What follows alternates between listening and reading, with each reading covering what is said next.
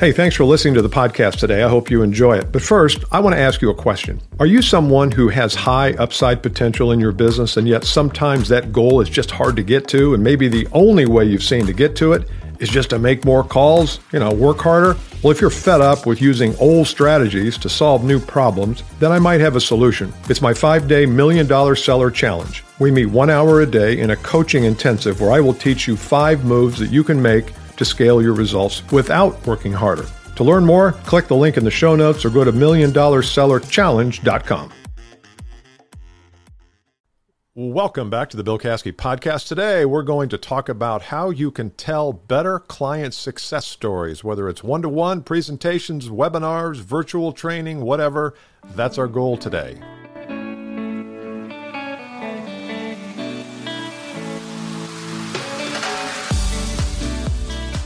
Right, back at it again today. Bill Caskey here. Thanks for listening. If you have not yet done a review, I'd appreciate it. it. Takes about three minutes to do. Depends on how much you write. I guess it could take 30 minutes to do if you really got into detail. But uh, go to iTunes and leave a review, good, bad, or ugly, good, bad, or indifferent. Love to hear from you.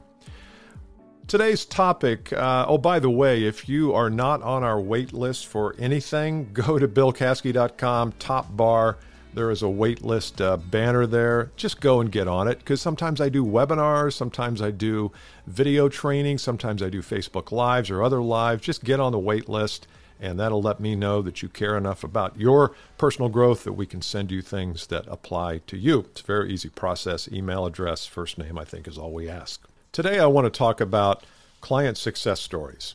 And this all came about because I have a client who uh, is a longtime client, and I sometimes will sit in on his webinars or master classes that he gives as prospecting tools for his business, and then I'll weigh in and send him some notes and thoughts. And this was one that uh, he did a great job on. It was a really kind of a complex topic.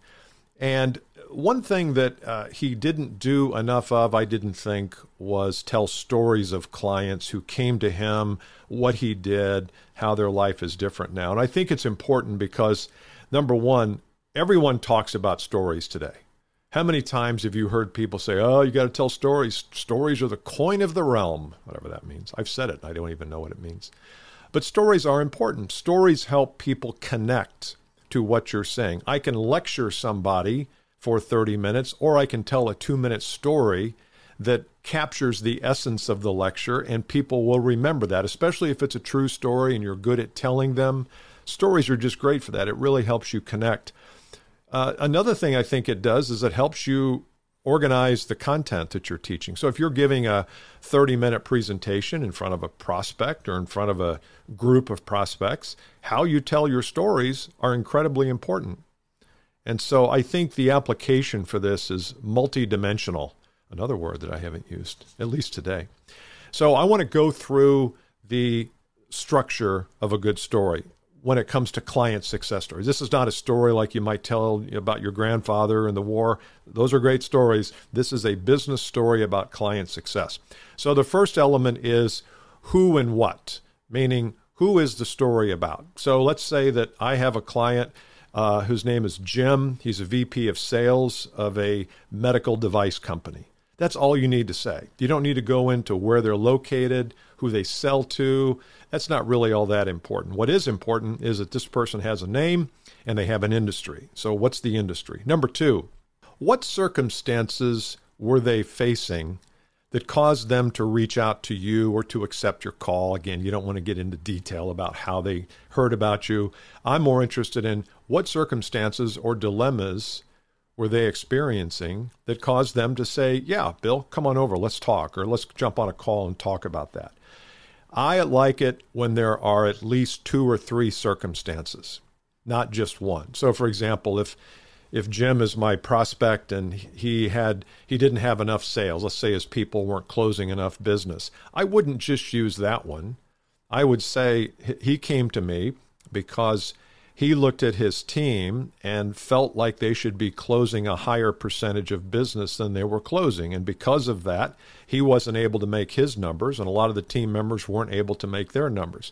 A second thing that he told me was, and whatever that second thing and third thing is. So I like three. I think we, I think we used to think in terms of seven, and then it's five, and now it's three because of our attention span. So find three circumstances that your prospect was experiencing before you connected with them. Number three. So why did they come to you? And I like the idea of a one sentence declaration or description of why they came to me. So the one sentence for Jim could be basically he came to me and said, Look, I need help in helping my people close more business because we aren't at the numbers we need to be, and closing is a huge part of that. It's a very succinct sentence so that the prospect who is listening to you understands totally. Now, you may say, well, that sounds kind of like the circumstance. Yeah, but it doesn't hurt to repeat. Does not hurt to repeat. So I would suggest you, number three, is just why they came to you in one sentence. Number four, what process did you take them through? So if Jim came to me, I might say, Jim said, look, we need to work together what's your process? And I told him, and here's the process that we take all of our clients through. Number one is we do a deep dive discovery about what the real issues are, what their current reality is, because I want to know exactly where we're starting from. The second step I want to know is I want to know exactly where they hope to be a year, two, three years down the path. Or whatever your process is, but have a process, have three or four steps in the process so that the listener can know that, oh, I'm in good hands with this person because they have a systematic way to approach problems. They do not have a systematic way to approach problems. If they did, they wouldn't have the problem. So, you as a professional salesperson or a change agent or a recommender or whatever you consider yourself to be, you need a process. I like to think of it in all of my coaching. I ask people and I help people with unique process. What is your unique branded process? that you do that maybe nobody else does or can do because you have certain expertise and experience and technical know how and whatever. The more unique and branded you can make this process, the better. The next element is how did Jim, I'm using Jim in this example, as you can tell, how did Jim need to change his thinking to get the results that he wanted? Because we know the world is full of information. There is no end to the information on the web, available in chat forums and user groups. And there is no shortage of information. There's just none. It's everywhere. So if it's everywhere, why do people still have problems? Well, they have problems because they can't take the information, apply it to their world, and execute. That's why you're here. That's why you're listening to the podcast. But more importantly, it's why you do what you do because you have a knack and a unique way to take all this information that's out there for free, package it up, bottle it up, sequence it out, cadence it up, and help people solve problems. So, what are the main mindset shifts that your prospect, soon to become a client, made on the journey? I've got a client who uh, does consulting and strategy consulting, and he uses mindset right up front because he knows that if you don't have the right mindset, the right mindscape, the right attitude and perspective about change and about solutions and about solving problems and about what it's going to take and commitment to get sol- problem solved, you're probably not going to do it. So, one of his primary criteria for working with somebody is they got to have the right mindset. If they don't, he says, sorry, you're not our guy. So, what is the change of thinking that needs to happen? And the final area is what is life like today? So you came in, you worked your magic with this client, you went through the process, they embraced the changes, they started to think differently about it. What happened? What is life like today for them? Do they have more leads? Are they able to close more sales? Are they able to generate more discussions at the top end of the funnel than they had before? What's the what's the result that they're experiencing because of your magic, because of your work? And if you can go through those six or seven things, looks like there's six, quickly, but not so quickly that you gla- glaze over or glance over things.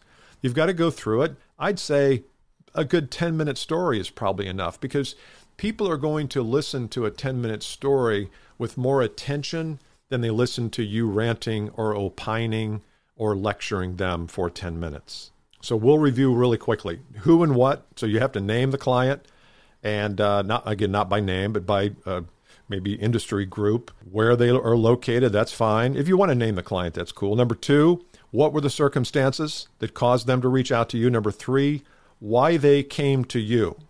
So, why did they say they came to you? What is the one sentence in their words that was the cause of the outreach? Number four, what process did you take them through? Number five, how did they need to change their thinking about your niche or genre or segment of the solution? Because everybody has to change their thinking. Everybody does. If you're going to implement a new solution, if one of your prospects is going to implement something new, they have to change their thinking. Or unless it's the exact same solution they already have. But if you are just selling the same solution as everybody else, why do they need you? That is take the low bid. And the final thing is what is life like today? What are their business results? How have they changed? How have they improved? Now, you got to be careful here about making it sound too good to be true because once it is, people will not believe it. And I would temper all the way through here, be unbiased about it. Don't say it was the greatest thing that ever happened to them and they're all so ecstatic they literally cannot stop smiling through their whole workday. Don't say that.